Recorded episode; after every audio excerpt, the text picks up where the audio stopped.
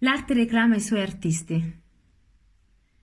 Non importa quanti tiranni, flagelli e catastrofi abbiano afflitto l'umanità, nulla ha mai estinto la scintilla che accendeva gli animi. Mai ha l'essere umano ceduto il passo e siamo qui a dimostrarlo. Di millenni e centenni passati è rimasto poco, ma sempre abbiamo gelosamente custodito le manifestazioni delle nostre interiorità, la nostra essenza intima, che prendeva forma su una tela, in un suono, in un blocco di marmo, sempre abbiamo custodito l'arte.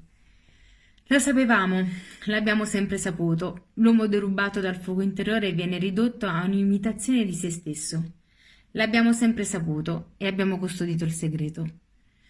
L'arte non si lascia imbrigliare, l'arte non si lascia imbavagliare, l'arte ti brucia dentro, deve uscire allo scoperto e incendiare le contraddizioni dell'essere umano.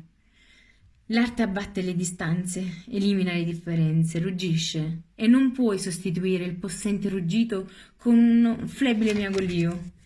Voi che sapete, voi che custodite il segreto, voi che bruciate di forza creativa, inondate le nostre strade di colori, fate sì che le nostre piazze esplodano di suoni, saturate i nostri cuori di sentimento.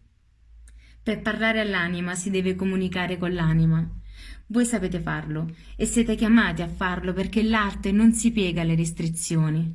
L'arte non accetta compromessi, si mostra così com'è e conforta tutti perché l'arte è per tutti, perché l'arte è di tutti.